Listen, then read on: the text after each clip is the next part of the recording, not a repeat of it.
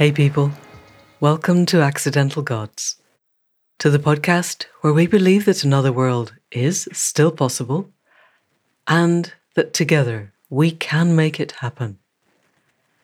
I'm Manda Scott, your host at this place on the web where art meets activism, politics meets philosophy, and science meets spirituality, all in the service of conscious evolution and increasingly in the service of finding a way through to a future that we would be proud to leave to the generations that come after us. And my guest this week is designing and writing a way through to that flourishing future. Sarah Ichioka is an urbanist, curator, and writer. Connecting cities, culture, and ecology, she's been recognized as a World Cities Summit Young Leader and one of the Global Public Interest Design 100. She's founding director of the Singapore based strategic consultancy Desire Lines. She's also co author with Michael Pawlyn of an amazing book called Flourish with the subtitle Design Paradigms for Our Planetary Emergency.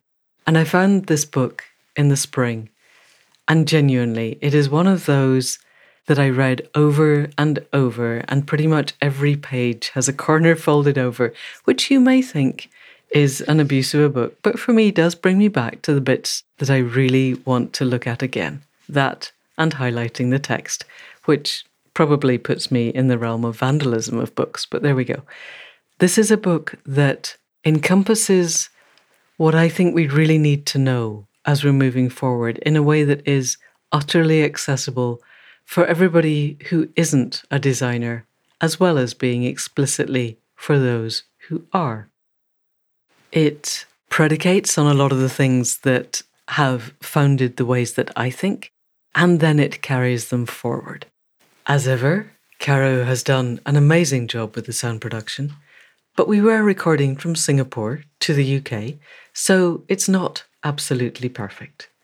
For which we apologise to your ears and your general sensibilities, but I really believe it makes sense and that everything Sarah says is well worth listening to. So, with that in mind, people of the podcast, please welcome Sarah Ichioka. So, Sarah, welcome to the Accidental Gods podcast and thank you for joining us from Singapore. How is life over there? Are you actually in Singapore at the moment? I am. That's right, Manda. Thanks so much for inviting me onto your show. I'm delighted to be here and some ungodly hour of the day with you. So thank you. So we thought that we'd start with you reading the very opening paragraph under the quote from Murray Bookchin, which was the first thing I saw when I opened this, which made me so happy. So few people even reference Murray Bookchin anymore. And there it is. If we do not do the impossible, we will be faced with the unthinkable, which has to be the, the crowning anthem of our time at the moment. Although you then also go on to Arundhati Roy, another world is not only possible, she is on her way. On a quiet day, I can hear her breathing. And we very nearly named this podcast Another World is Possible after that. So thank you for both of those. But then, please, could you read us the opening paragraph? At this moment, when the looming global crisis is painfully clear, with record breaking temperatures disrupting and destroying lives, land, and livelihoods around the world, it may sound naive to point out that we already have nearly all the solutions we need to address our predicament. Yet, if we focus on the right signals rather than the noise of the distracted and anxious attention economy, the path to a positive future appears clear and within our reach. Will we squander our final opportunity for transformation or choose to embrace a flourishing future? Wonderful. Thank you. And yes, and those two key points that we do have all the answers. And this is our transformative moment. I was listening to Daniel Schmachtenberger yesterday, saying, What does a civilization look like that manages to survive the teenage phase of its technological development? Because we're in that kind of suicidal, technocidal, we're either going to destroy ourselves or we're going to come through to be something different. And your book, really, for me, is a blueprint of the of the coming through.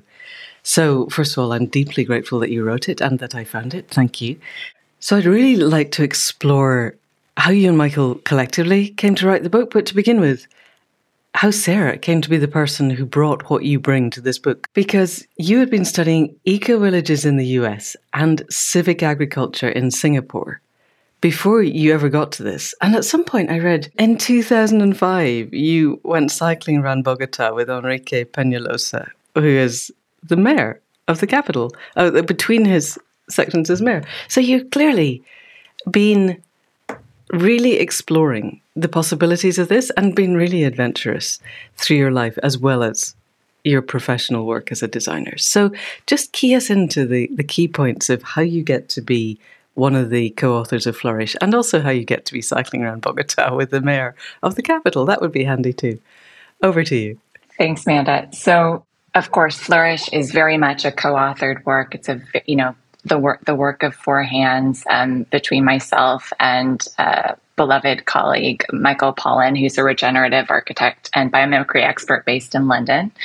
And he and I knew each other from our time. I spent about a decade working in London before I relocated to Singapore about another decade ago.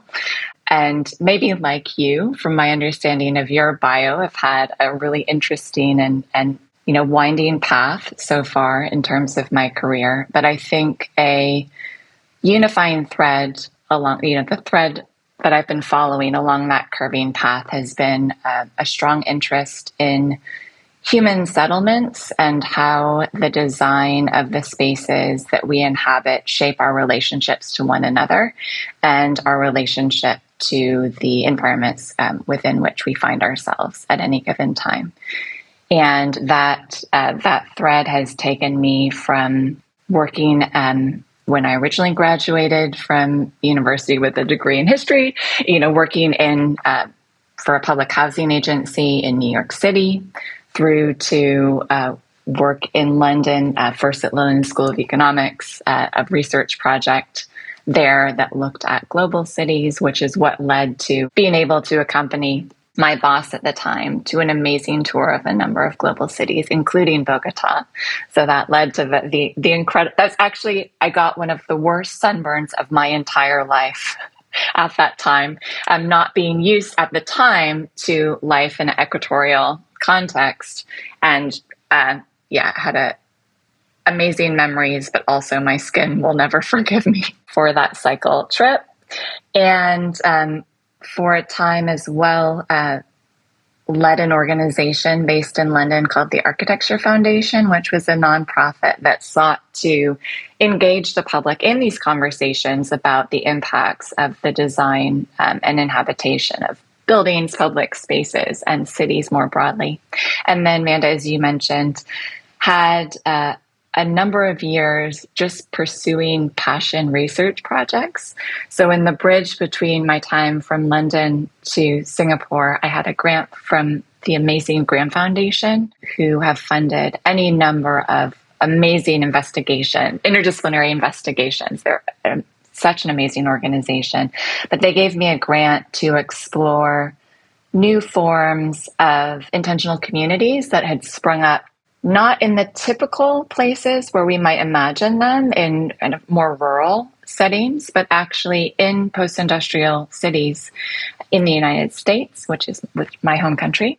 And that was fascinating. Um, and then when I first came to Singapore, which I now call home, I had the great fortune to be a research fellow with the National Parks Board here, who the National Parks Board of Singapore has really, I feel, been at the forefront of in a Singaporean context at the forefront of bringing a biophilic kind of nature nature centric uh, way of thinking about urban life. And so i having known their reputation from afar when i moved here was so keen to engage with them. And they were interested in the work that i'd done previously with community based um, urban design projects. And so I built on that experience to look at their um, their burgeoning civic agriculture program here, um, which now numbers in the thousands of community gardens island wide.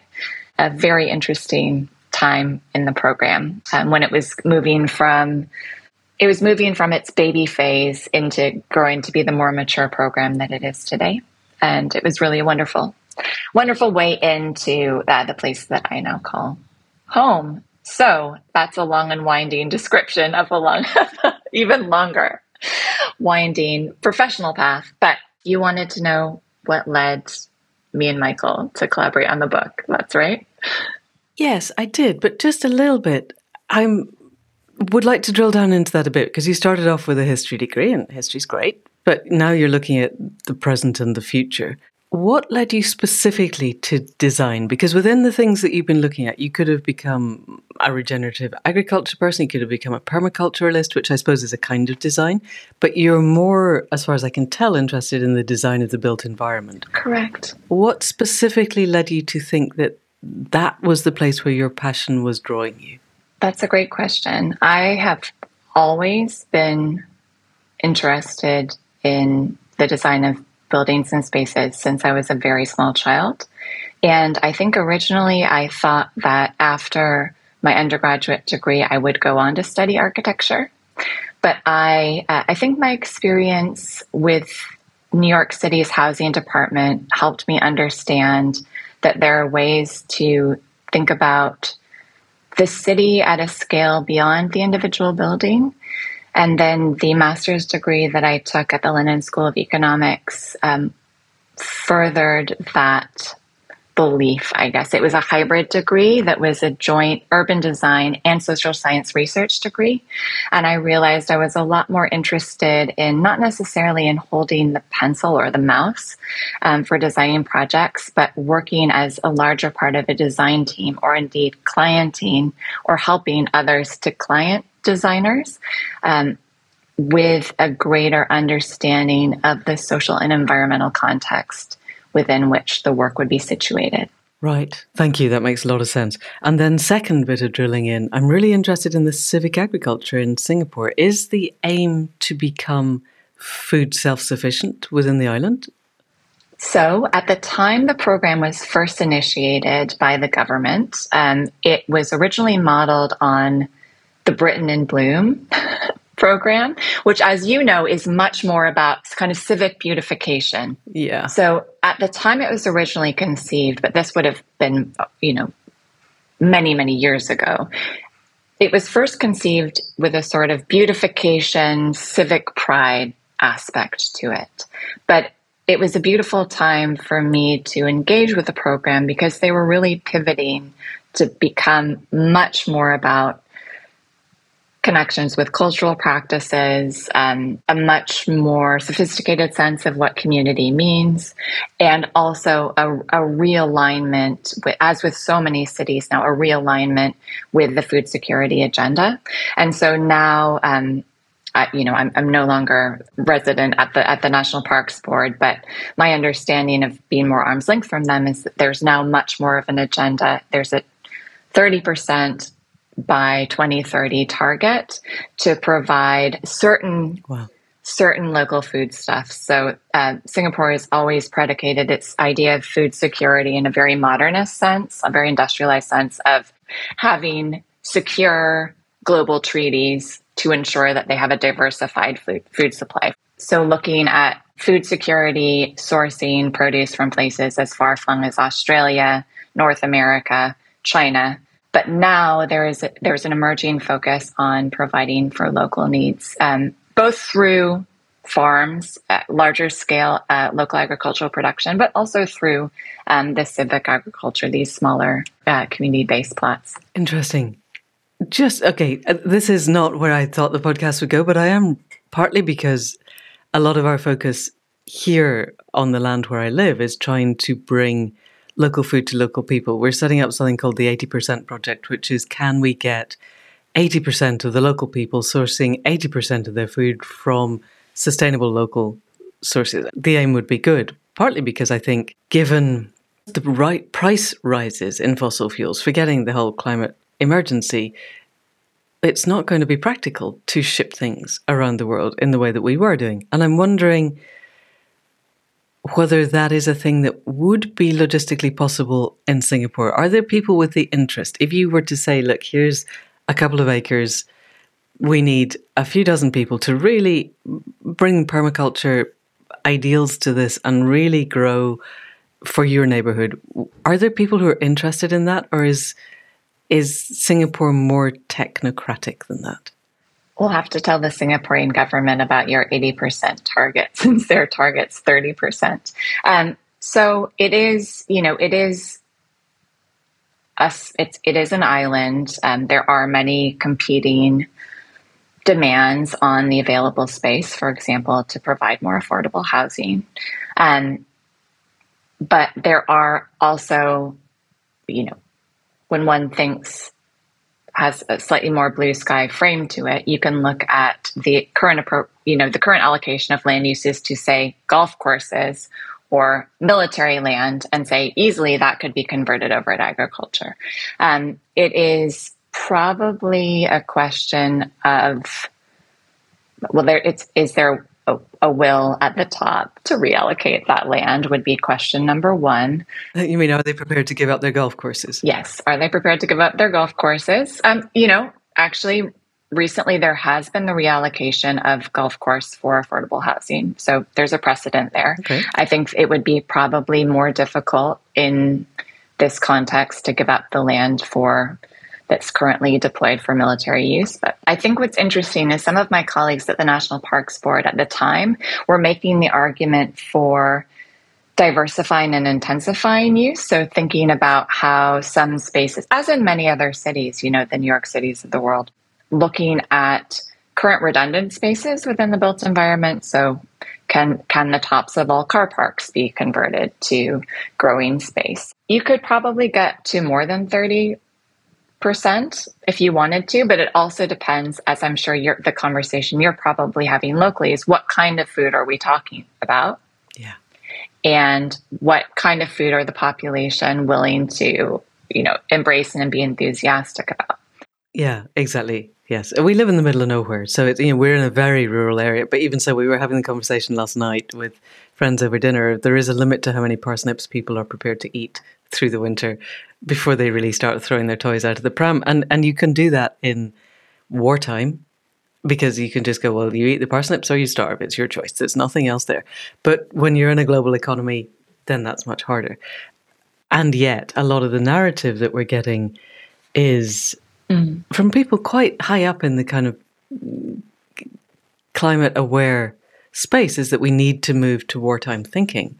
And the problem with trying to do that with a population, certainly in the UK, that's barely interested in the climate emergency is that it's not actually wartime and it's quite hard to impose that on people.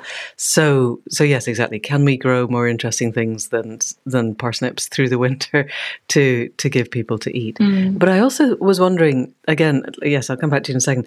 We we spoke to Janice Birkeland in Fruitopia recently, and she had quite interesting designs for how you could retrofit cities. Mm-hmm. To yeah, grow on grow on vertical surfaces as well as on horizontal surfaces, and and also we've had conversations with people embedded in transport, saying that within a couple of years, fossil fuels are going to be too expensive for people to drive their cars.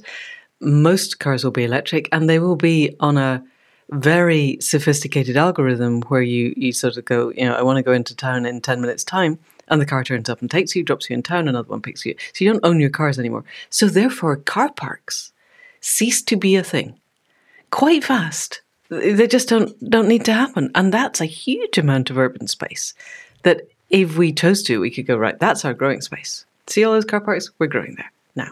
And I wonder, is that thinking percolating through, or am I just at the very fluffy fringes of the climate movement here? I think that that thinking is percolating through. Certainly, the the vertical, especially when it's technologically enabled, vertical growing. That's very prevalent in a number of Asian cities now. I think that the um, the repurposing of car parks tends to be something that, if we're talking about service car parks, is probably a, a somewhere that works better as a conversation in land rich right. context. So, you know, somewhere like North America, somewhere like Australia, which has been incredibly car dependent to, be, to begin with and has the luxury of those sprawling spaces.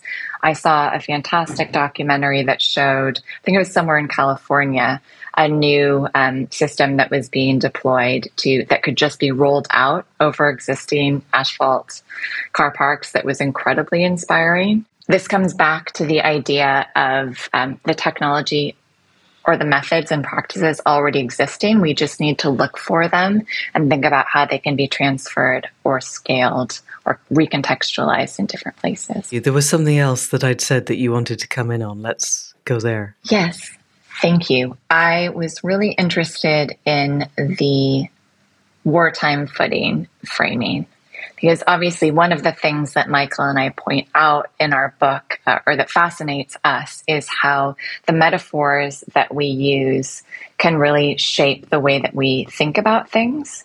With the wartime footing example, I completely am on side with the idea that we need to capture this sense of urgency and capture the sense of um, the need for collective action that that evokes, especially if we're thinking maybe about our grandparents' stories from World War II.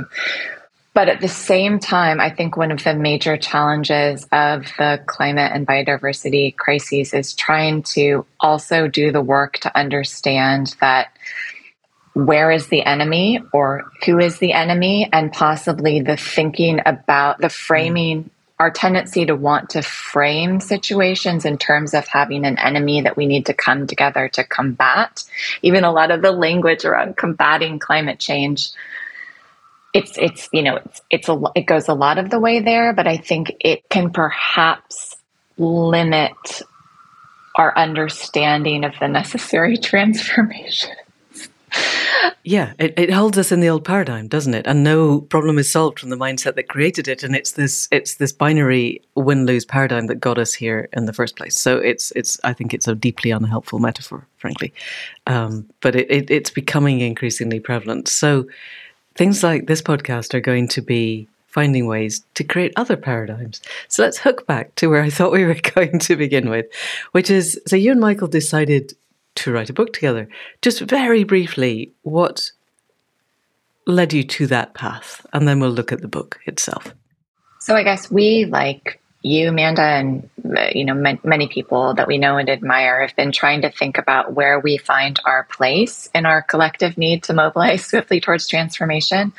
And you know, Michael and I have both been active more broadly in our communities, but we realized that our position of greatest leverage was probably within the built environment sector because that's where both of us had a certain degree of expertise and also had a, a pla- you know a platform of sorts that we could build upon. You know, maybe in the same way you with your writing, and so we thought that focusing our efforts um, directed towards our colleagues friends, peers, the broader community who worked in the built environment was the right way to channel our energies.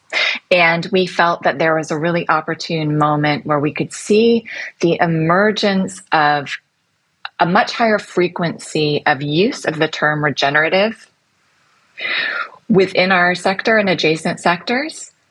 But we felt that there wasn't a very clear definition attached to that. So we saw an opportune moment to try to join that conversation um, and bring those uh, the people that you referenced earlier, and the many the many people who inspire us from adjacent fields um, to bring our understand understanding and synthesis of the wisdom that they offer in adjacent fields, whether it be philosophy, sociology, the arts, and try to digest and translate those thinkings into language and frames that would be accessible to a broad group of built environment practitioners. And beyond, I would say, because I am not a built environment practitioner, and I genuinely, this book was so inspiring.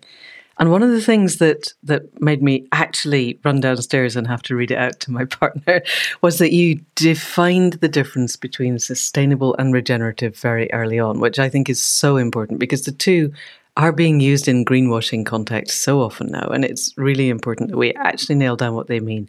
So, for us on the podcast, can you give us your distinction between sustainable and regenerative? Absolutely. So, Sustainability is a term that's had, you know, been in common usage since the mid 80s, and um, when it first came into prominence through the uh, Gro Harlem Brundtland's report on sustainable development, um, and it was originally generally embraced, but was very quickly diluted in terms of its meaning. But we still all use it as a placeholder now. The challenge is that the, fra- the framing of sustainability suggests that what we want to be doing is continuing what we are currently doing indefinitely. And in doing so, it both overlooks all of the dysfunctional aspects of our current system, and it also overlooks the fact of how many vestigial harms are built into that system. So even if we were to conti- continue doing what we are doing now, sustainably, it does not account for all of those past harms. And Michael and I are very inspired by leaders in this field, people like um, Bill Reed of the Regenesis Group, or Daniel Christian Wahl, who's written a fantastic book called Designing Regenerative Cultures, who point out that actually we should be aiming to get above that line of neutrality. At the very best, sustainability is about doing no harm yeah. at very best, doing less bad, um, getting above that line of zero, of neutral impact to think about making a net positive impact, which means that we will also be working towards undoing those past harms. So, in a second, I really want to look into the book. But the podcast just prior to this one that everybody will have listened to that isn't out yet I spoke to Jennifer Hinton, who's uh, a researcher in Sweden, who's talking a lot.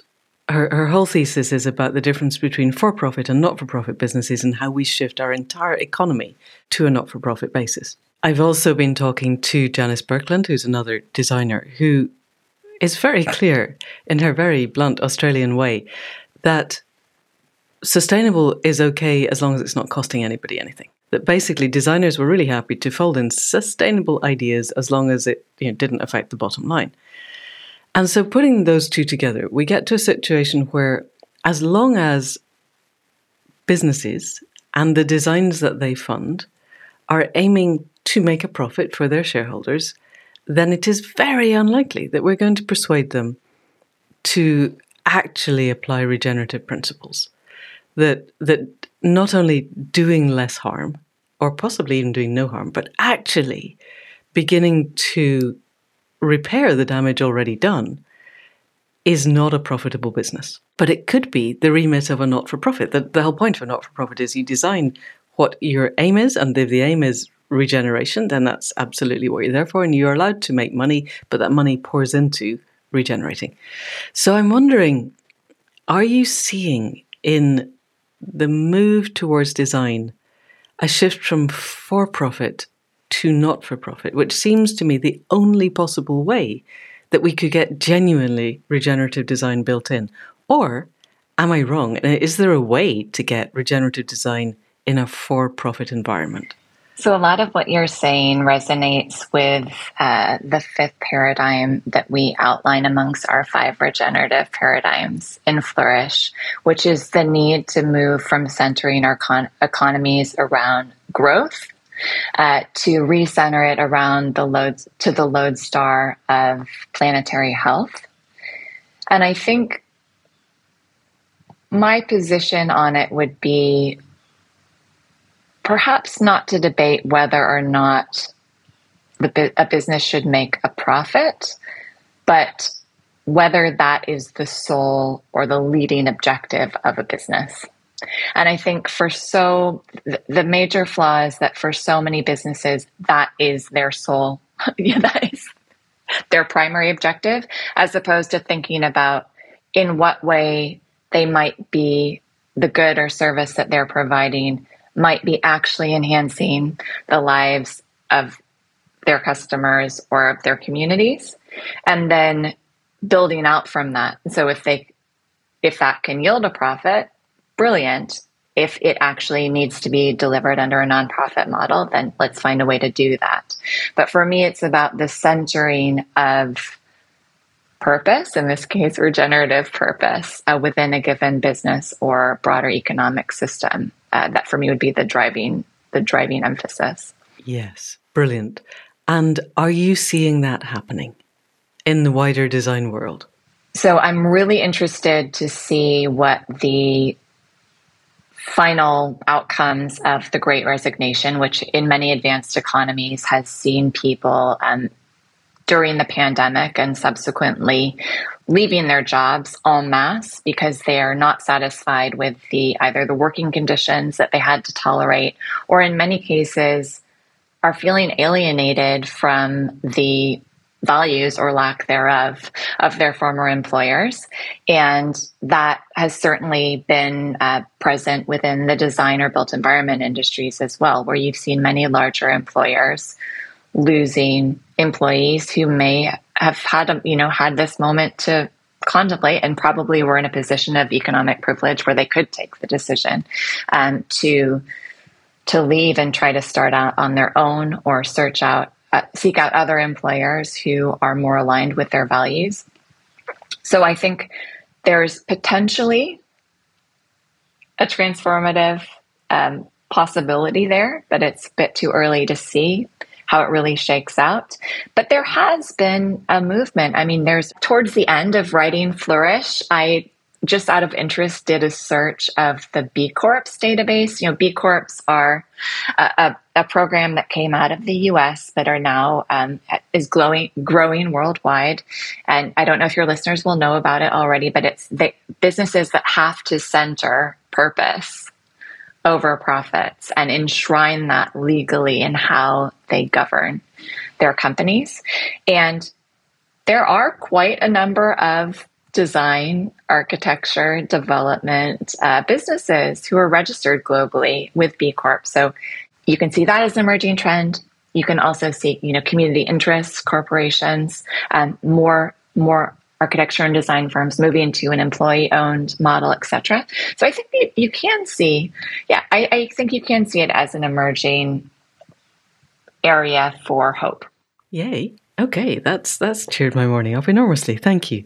So let's head back to the arc of what I thought the podcast was going to be before I sidetracked us all the way and begin to look into exactly the five key paradigm shifts that you mentioned because because I love the idea of paradigm shifts. So let's before we even look at the five, just because it might not be a phrase that listeners are used to, tell us what a paradigm shift is for you and then let's explore the five. We've already touched on the last one, but let's go back to the beginning and start again and and see where that takes us. I suspect there's going to be quite a few rabbit holes, but let's go with paradigm shifts and then go with the first one. Happy to do so. So by a paradigm, we mean simply a mindset, or other people might use the term worldview. That is a set of beliefs that actively shapes what we might do as individuals or as societies. And Michael and I were inspired by the thinker Donella Meadows, who is was an amazing systems thinker who, if your listeners are not familiar with her work, please rush out and um, find a video of her speaking or find one of her texts to read. I think she will inspire anyone, no matter what they do in life. And Meadows uh, as a great systems thinker, uh, looked into examples of places to intervene within a system for, for maximum leverage. And reviewing 12 of these possible points to intervene within a system, identified as the top two most effective to intervene at the level of the paradigm or mind shift, or even more powerfully than that, to intervene at the level to transcend paradigms altogether. And so Michael and I set our sights on that level too, the penultimate level, um, and and set out to think, you know, what are the degenerative mindsets or worldviews that we see are holding back those of us who are working in the built environment more broadly or inhabiting the built environment. So every, you know, as you mentioned, Amanda, everyone has a stake in in the built environment, right? Whether we whether we design it or simply live in it, we have a stake in it. And that led us to think about which regenerative mindsets might replace those. And when we talk about a shift in paradigms, we are not suggesting an abrupt break or rupture between one to the next, because I think that's actually kind of myth of industrial culture. If I think about American culture, you know, the lose 50 pounds in two weeks diet sort of way of thinking about cultural change, right?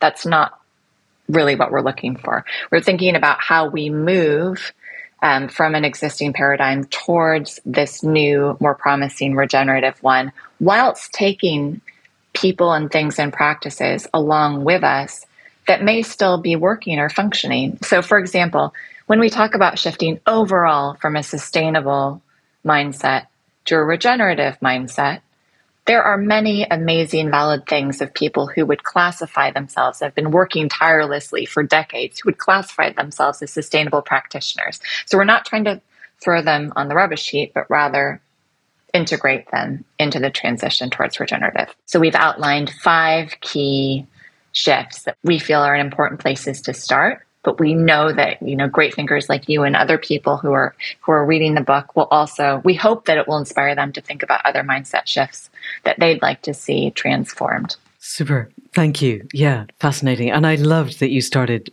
from the perspective of Donella Meadows because like you I when I came across that I got to the penultimate one the the let's make change by changing paradigms and that seemed to make sense and it took me about 5 years I think to get my head around the top one of you know just transcend paradigms and that what that might look like and what it might feel like. And yet, I don't think you can get to the transcending of paradigms except through the route of transforming existing paradigms. So, finding two super bright people who had sat down and worked out key paradigms that we could shift was just genuinely inspiring. So, let's really briefly, because time is moving on, just go through them and maybe have a little think about how you got there and where it took you. So the first one is possibilism. Evidence, uncertainty, and agency. Here we explore new ways of thinking about our capacity to affect change. And we've already talked about that a little bit with our mindset of war and and how that narrative of us versus them or us versus competition or us versus the planet is is not a useful paradigm to to move with. So what other paradigms did you identify in your field of design that you thought were not useful and what could we move them to? So that first one that you've ident- that you've just read out, Manda, is moving from a what we see as a degenerative paradigm of thinking about things as a binary between optimism and pessimism. You know, if we apply those to our current situation, an optimist would say, Oh, I'm sure someone in Silicon Valley is going to come up with some fantastic new technology, and I'm going to still be able to drive my car and eat steak, and it's going to be great. Like, I don't need to worry, everything's going to be fine. And a pessimistic view of our current situation would be like, Haven't you read the headlines? The glaciers are collapsing. There's really nothing we can do. We're all going to die. And we propose as an alternative to that the idea of possibilism, which is really trying to understand under given circumstances what paths might still unfold based on a col- trying to collect as much fact and insight as we can on the matter and um, think about that as a way for designing or acting more broadly under conditions of uncertainty. And once you adopt this different mindset of actually, let's not accept that everything's going to be great or everything's going to be terrible, but actually think what could be possible in a given situation.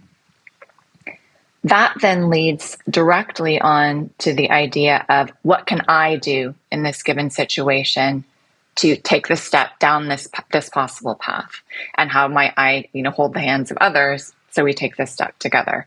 And so that this possibilism for us is twinned with the idea of expanded agency. So instead of moving from an idea of it's too big there's nothing i can do about it why even bother thinking, actually, I do within my sphere of influence have the ability to work together with others to affect change. So I am going to work to recognize and expand my own agency in this given situation.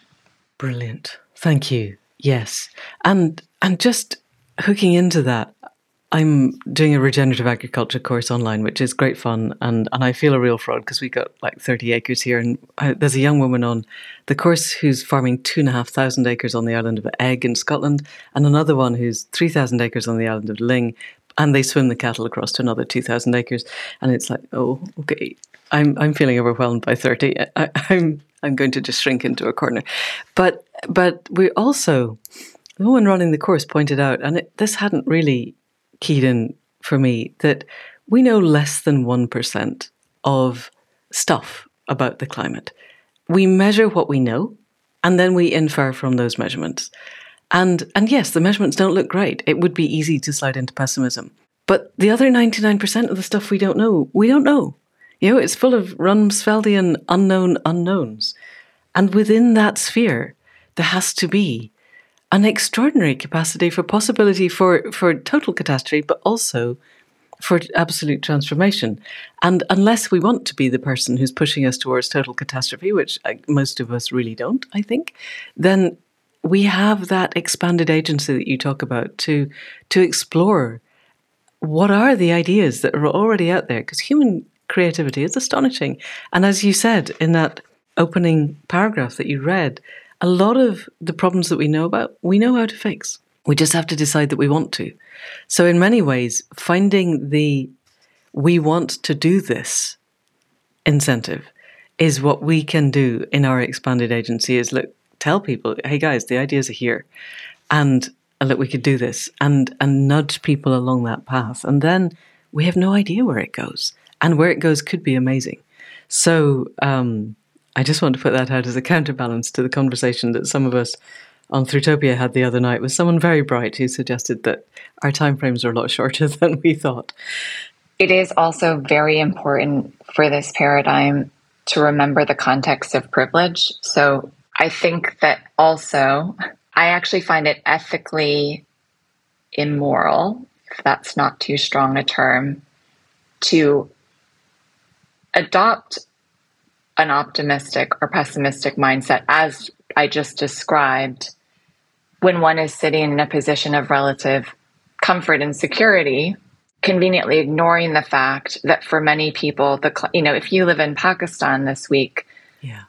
the climate apocalypse has already happened. Yeah. So for you know the two of us in Singapore and the UK, to be having a conversation about whether or not we should just you know someone else is going to solve it or it's too late to do anything in our you know hmm. in our conditions of relative safety still yes to me seems unconscionable right so it's like if you adopt that frame the uh, the impetus I would hope that the impetus to expand our own agency becomes even stronger and more urgent. Yes, thank you. Very good point. Yes, for sure. So let's move on then. So your second chapter is biomimicry writ large, co-evolution as nature, stewardship and living systems, setting out a rethinking of the dualistic view which sees humans as separate from the rest of the living world. So that's really what Accidental Gods is founded on. Is this how how do we reconnect with the web of life in a way that feels real to each of us so that we can ask what do you want of me and respond in real time and and abandon the human idea that we have all the answers and instead embrace the idea that the web of life might have the answers and we just need to listen to them. How did you and Michael move into this and where did it take you? That's so beautiful. I almost just want to leave the summary with you, Manda. I mean, that's that's, that's essentially um, there you go. That's chapter two. Yeah, well, I would like to talk a little bit about Janine Benyus, for instance, yes. who I've, I've not yet managed to lure onto the podcast. So, so just expand a little Absolutely. bit, because also I think in design, so much of design could be working with the living world instead of just building concrete blocks on top of it. Yeah, absolutely. So we are. Michael is an expert in biomimetic architecture. And that has um, traditionally been looking at understanding the forms and processes of nature to design buildings at an sorry to design buildings or objects that are inspired by hundreds of thousands of years of r&d um, by mother nature. And we were really interested in flourish to take this to another level. We were inspired by the work of the eco-philosopher Freya Mathews who has set out uh, principles of deeper biomimicry, which I think is more aligned are more aligned with what you described as your accidental gods frame, which is not just learning from and imitating the, the rest of the web of life, but actually designing in collaboration with the rest of the web of life and trying to develop the tools to understand, listen and understand what the rest of the web of life might be asking of us. And mm. it's taking it a step further from designing for nature or designing with nature, but actually ambitiously to think about it as the call to design as nature, to understand ourselves as an integrated part of that web of life, whether that's how we interact with a site that's chosen for a building or public space, the the living materials um, that might be uh, be part of the construction of that space, and so on. Yes, yeah, and it that does feel to me as if the big paradigm shift. If we could get the whole of humanity to engage with the web of life in that way, then then the parking lot doesn't happen unless the ground calls for parking lot. And the chances are, I think, that it's not terribly likely to do that. Um, and so then, and so then you rethink of, okay, so what are we here for? I, as a very brief aside, when I was doing the masters at Schumacher, I wrote my first term paper on what would a shamanic economics look like? Because we'd been told all about Buddhist economics and, and various other forms of economics. And someone, because they knew I was in the class, got very enthusiastic and said, well, and, and in I think Brazil, they have they've got the shamanic economics because they, they go and, and they do a ceremony with the river before they build a dam to to placate the spirit of the river basically before they build a dam. And it blew all my fuses. It much worse than than kind of ordinary classical neoclassical economics no no no that's that's not shamanic economics. Shamanic economics is you go to the river and you ask what the river wants. And i would be so surprised if what the river said was what i want is a, a billion tons of concrete to block all the water. That's really a good thing. So i was trying to think okay so what is a shamanic economics then? And i was doing lots of shamanic walking and dreaming and journeying. And it was the day before i was due to hand in and i was doing a walk. And and my practice at that point was to call in the god and the spirit that i work with most and try and walk so that they're seeing through my eyes and hearing through my ears, and then I'm seeing through them, seeing through my eyes, hearing through my ears. And I'm asking the question over and over what does the shamanic economics look like? And the horn gods basically stood in the path in front of me and went, okay, stop. That is so the wrong question. oh, really? I, am writing a, a, paper on this and I have to hand in on Monday. Are you sure that's the wrong question? Because that doesn't feel great. And it's like, yeah, yeah, you need to work out what humanity is for before you work out what is what does the economics look like? Because how can you have an economics unless you know its purpose? And that that then became obviously the the thesis around which I wrote that particular paper. And it seems to me that that is heading for me towards that transcendent paradigm is what are we here for individually and collectively? Because I don't think for anybody making enormous amounts of money and destroying ourselves in the process is actually what we want to be here for, but it's the default that we've found ourselves at. And shifting that would be would be quite a good thing to do. So finding ways to, to answer that question of what are we actually here for seems to me quite core. Um, but I'll get off my high horse at that point. So so I love chapter three, which is is changing our view of time. So the paradigm here is a longer now, deep cyclical time and holarchic progress. And you drew quite a lot here on the book The Good Ancestor, whose author's name I'm not even going to attempt to pronounce because you know how to say it properly. Kate Raworth's husband. Roman Krznaric. Yeah, Roman Krznaric. Thank you. So tell us a little bit about the different ways we could look at time. In chapter three, we first examine our current way of thinking about time, which is very standardized, um, sort of an industrial way of thinking about time, that everything is measured down to a standardized millisecond, and that everything is measured, and that we value time in terms of it our productivity within it. And that's very much tied to a capitalist way of thinking about time is money. our lives and our value. Time is money. Exactly. And so the way that we would sum up the transition uh, or the, the paradigm shift that we're after could be summed up in the words of Karma Tshiteem from Bhutan, who says, Time isn't money, time is life. And tied up in that is a much deeper, richer, embodied, holistic sense of time that resonates back to a pre industrial age where our concept of time was much more rooted in seasonality. It was much more rooted in the rhythms of nature and the spaces that we inhabited. Um, much more marked by you know specific shared cultural rituals that might have been grounded in the fertility cycles of that place and so on and so forth. And uh, in addition to that more qualitative, rich, nuanced, life inflected sense of time, we also want to think at the scale of the planet and planet time and geological time, and understanding that once you take that much longer view of thinking, just if we you know focus on Mother Earth, the Earth, and the length of time um, that she's been around, it suddenly makes the scale of our actions as human beings, it puts it all into perspective.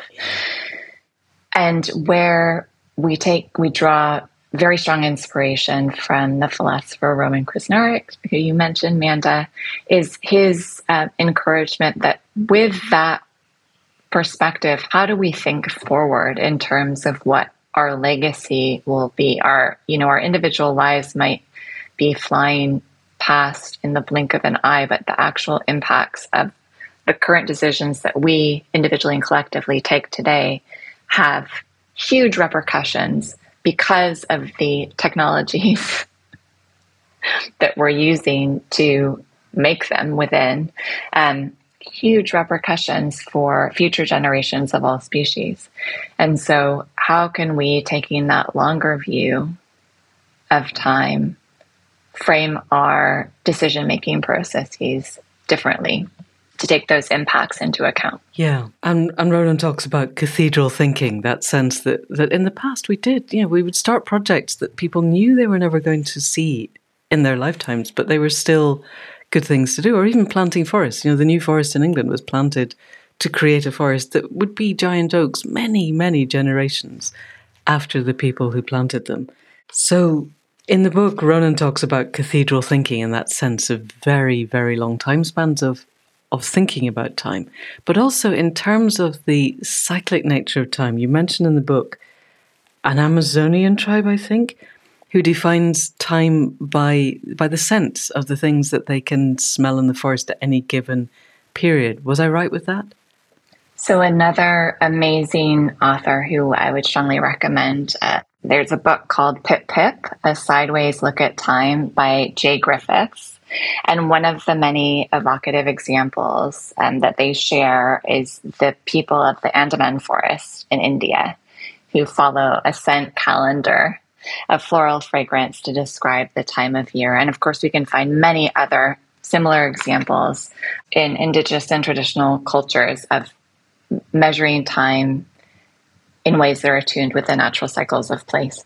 And I am also remembering the in Afghanistan and and the Taliban saying of the West as they kick them out, "You have the watches, but we have the time," which you know, they just had a very different sense of what time meant and what they could do with it than the people who were who had ignored Kipling and, and decided that they could yet again colonize somewhere.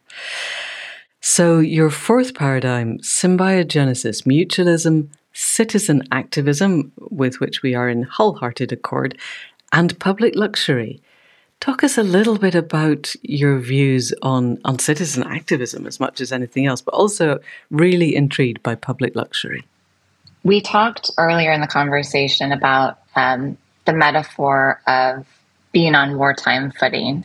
And I think that another um, metaphor that is really holding us back, but which all of us have completely internalized or have to do a lot of work to purge and release, is that of survival of the fittest, which of course um, has its origins in Darwin's origin of the species although it's actually not it's not his term originally it was somebody else yeah, contemporaries of his period who were very keen to transfer ideas of evolution across to their social setting.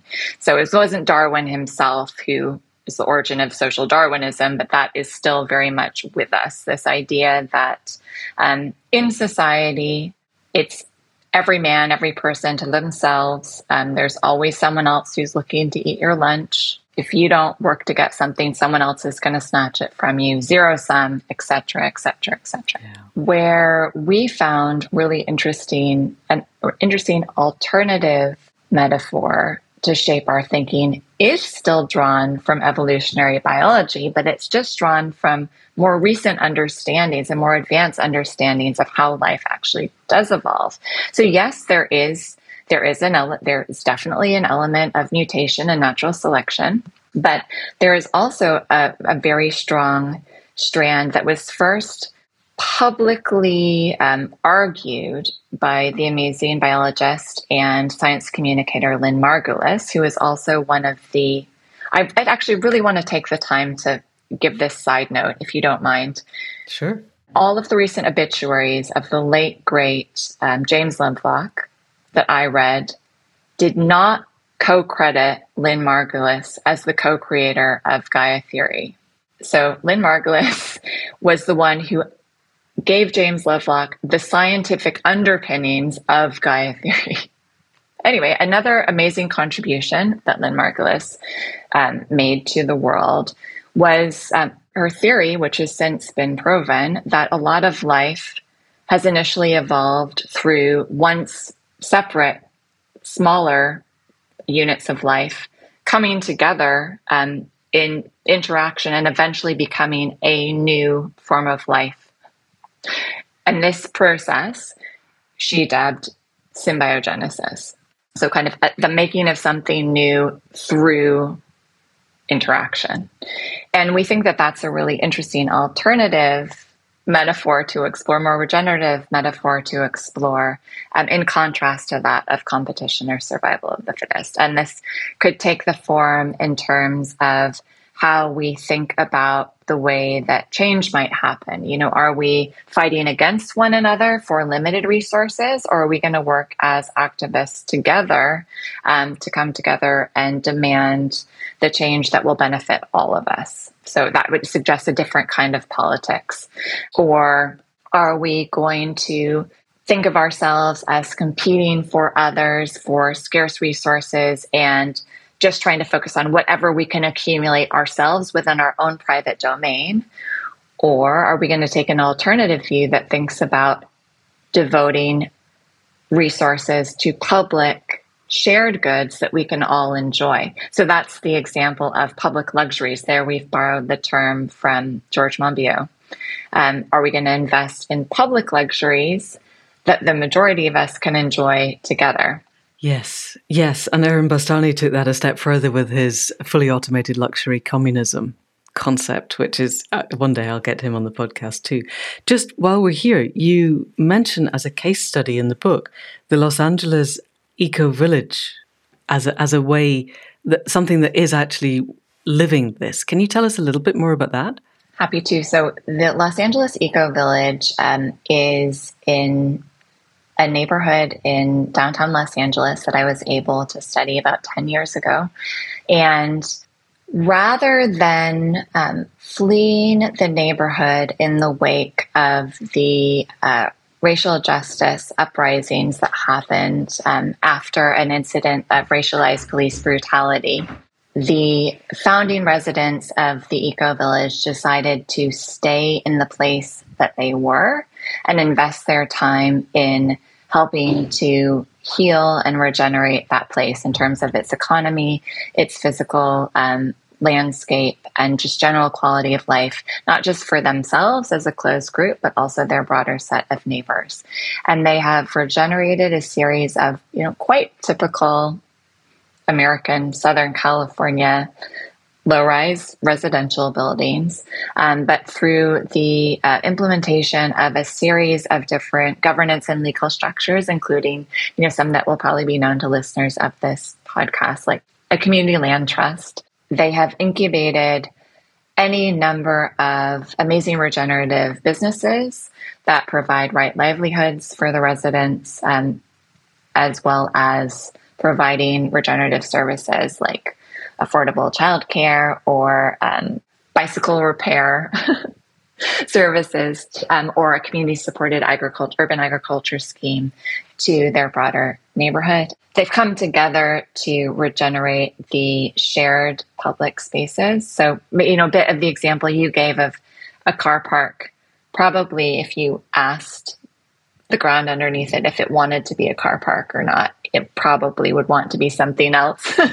They've, in the very car car centric uh, culture of Southern California, managed to convert several of the car parks into these beautiful, flourishing community gardens with uh, a strong social justice component and food security component. Gorgeous. Thank you. And if it can happen in downtown Los Angeles, it can happen anywhere, yes.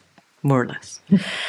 Alrighty, so your final paradigm is planetary health, qualitative development, living metrics, and flows. And this is one of the ones that's most oriented towards design, I would say, but still utterly applicable to everybody who isn't actually a professional designer. So, talk to us a little bit about flows and planetary health. Absolutely. So, as we quickly discussed, um, earlier in the conversation, this paradigm is about a shift from growth for growth's sake to thinking about how um, we design our economies to uh, center the health of people and planet, which are, of course, integrally intertwined. So, planetary health holistically. This applies not just to the design of economies, but also the design of resource flows. So rather than thinking about a our current material economy, which is a make, take, waste model where we extract materials, use them for a delimited period of time, and then dispose of them as if there was an away to which we can throw things. Mm. This is looking at working as designers to think about circular flows or cyclical flows in the way that nature herself does. So there is no waste, there is only a new material flow that can be used in some other way. Um, so this could be applied to how we think about designing our buildings or how we think about um, producing products that we want to use by closing the loop on things like water or um, chemical flows, etc. Yeah. Yes, and stopping to think what we need. I think yeah, this is back to what is humanity for? Do we really need a new iPhone every year, or could we design an iPhone or a phone that that basically is renewable? So we're heading down towards the end. In your conclusion, you ask the question Are these changes beyond the scope of built environment professionals? We certainly need new legislation, but governments are very unlikely to legislate unless they feel that they are heavily supported by business and a significant majority of the public. We can't sit back and wait for legislation. We need to act according to what we believe is right and then push for the legislation to catch up. And for the avoidance of doubt, we don't see the professional and political spheres as separate. This just makes my little activist heart sing. So I'm wondering, since you wrote that, because it was published last year, therefore the writing largely the year before in lockdown, I'm guessing, are you seeing changes in your profession and their capacity to exert pressure on the political sphere in the time since? We're seeing some. So, certainly more of the words are being used. Okay, that's a start. So, that's a start. I am not sure that I see as many built environment professionals as I would like becoming politically active, but there are very positive examples. I think particularly in the UK, which was the, you know, where the built environment declares movement, which now has, you know, thousands of members globally started um, and has now spread to adjacent uh, professions such as civil servants who work in local authorities. You know, and there's there's also the Architects Climate Act- Action Network, which is very very active. I have a huge amount of respect for their work in largely in the UK. I think that's where I have I see the greatest signs for hope. It's when built environment professionals are coming together in coalition to understand that you know, they as individual firms might not have um, tremendous political power, but if they are able to show up en masse, mm. they become more powerful and more visible. And I do see a shift in the architecture and design press, and you know, who are very much the tastemakers and the gatekeepers, right. and often where clients come into contact with architects, where there is you know, if you think about the Financial Times, they're, you know, they have recently featured deep retrofit projects, or um, they have featured work of designers who are trying to incorporate Indigenous wisdom into their design. So I think there is movement. I am still waiting to see whether that is going to become the groundswell that we need it to be, or whether it is going to be captured by establishment forces and simply become greenwashing for business as usual. And I think that's where a defense of or holding accountable for when people are using these terms to really be able to substantiate through action and practice what it is that they mean by that is essential. And that's what I see as a kind of a, a key thing to watch for in the next year or so. Brilliant. Thank you. Alrighty. So, final question because we're really way over time, but it's been so interesting. If it wasn't captured, if this does become the leading edge of a wave, if we were to make really good decisions right now, all around the planet. Have you got any vision for, let's say, 10 years hence of how a city might look that is different to now that would be heading in the right direction? Probably quite a lot like the Los Angeles Eco Village, um, in that many hands will be involved in its making. Um, things will probably feel quite experimental. I think we will have to let go of a certain polished and standardized aesthetic that many of us, you know, growing up in a globalized society have come to associate with good design. Yeah. I think it will look different in different places because it will be relocalized in terms of the not the given climate of that space, the cultural traditions that come together and the particularity particular mix of that space. And in general, it will focus around this idea of public luxury, where we will see a lot more emphasis on spaces that are shared and spaces that provide the best, you know, the most good for the most people. Um, so we'd see a lot more shift to active mobility, to you know, walking, cycling, green spaces instead of car parks, um, and the air will feel a lot cleaner.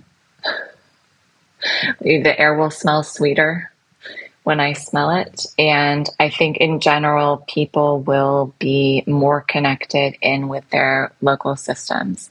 So they'll be spending more time in nature within their cities and they'll be interacting more with their neighbors in these shared spaces. That that is brilliant. Thank you. So that feels almost like a perfect place to close, but actually I'd really like to hear from you the last paragraph of the book because again, it's a wonderful exciting call to action. So Sarah, would you read that for us now, please? We know that we have an alarmingly short time to transform our relationship with the rest of the living world. But that does not mean we have to accept our fate and sink into despondency or, or seek to hide from reality in the shallow pleasures of consumer culture. Far from it. We must mourn what has already been lost, and then we need to rise and regenerate we need to join with clear eyed young activists and wise elders alike to maximize our agency in a rolling wave across society. We need to act in a way that benefits those who will come after us. We need to challenge business as usual stories that hold us back. We need to collaborate like never before. This is what it means to live now as designers, this is what it means to be truly creative, truly contemporary. Glorious. Thank you so much. This is what it means to live now. That is a perfect ending. Sarah, thank you so much for coming on to the Accidental Gods podcast. Thank you, Amanda. It's been my tremendous pleasure. And I have so much admiration for everything that you are doing in maximizing all the different facets of your own agency. So I think you're a perfect example of that, of our first paradigm shift. Thanks again for having me. And that's it for another week. Enormous thanks to Sarah and to Michael for writing the book Flourish for the podcast, which is glorious and they have some really interesting guests. I have linked both in the show notes and I encourage you to search them both out. The book really is a very inspiring read and perfect if you are looking for end of the year gifts, whatever we're calling the season that's coming up. For people who read nonfiction, actually, even for people who think they don't read nonfiction, it's not a techno designer's book. It's a book designed for everybody, and it touches on so many of the aspects of different thinking that we like to allude to on this podcast. It brings them all together. So, thoroughly recommended. And while we're here, our numbers are growing. Thank you for spreading the word. And I'm getting increasing numbers of emails from people asking how they can support the podcast. So there is a Patreon page. But to be honest, I would ignore that because you don't get anything else for signing up through Patreon. Please feel free if it's your thing, but I am never going to put anything behind a paywall. So the sign up for Patreon and get anything extra is just not going to happen. What you could do is go to accidentalgods.life. So that's accidental gods plural, all one word, dot life, L I F E, and join up the membership. And then you actually get something. And if the monthly subscription is too much, and we are in what is euphemistically called a cost of living crisis and is actually a predatory capitalism falling down around our ears crisis, then contact us faith at accidentalgods.life would be good, because if you contact Manda at accidentalgods.life, I will have to send it to Faith, who organizes these things. But either way, we can sort you out a different level of membership. But then you actually get something. You get the whole Accidental Gods membership program. I'm not going to detail all of it here. It's on the web. Go and have a look. But it's our attempt to bring everybody closer to a point of conscious evolution and emergence.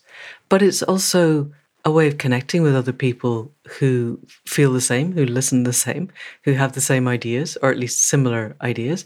We have buddy groups. First and third Wednesdays of the month, we have an hour's Zoom call and we can connect with each other and answer questions and do meditations. We run gatherings. There have been fewer this summer because I've been doing the Thrutopia Masterclass, but they'll start up again as of Samhain, end of October, where we'll be looking at living and particularly dying with clear intent. And then next year, all of the gatherings will be focused on using intent to bring ourselves closer to where we need to be and doing that in a regenerative way.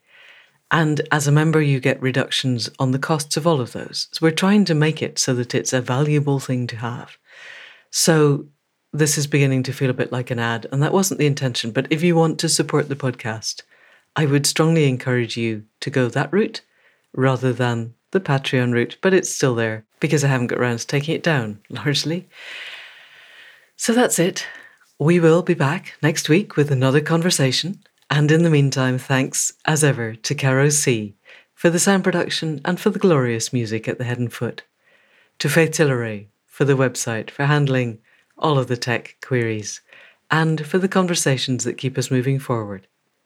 To Anne Thomas for the transcripts, and as ever, to all of you for listening.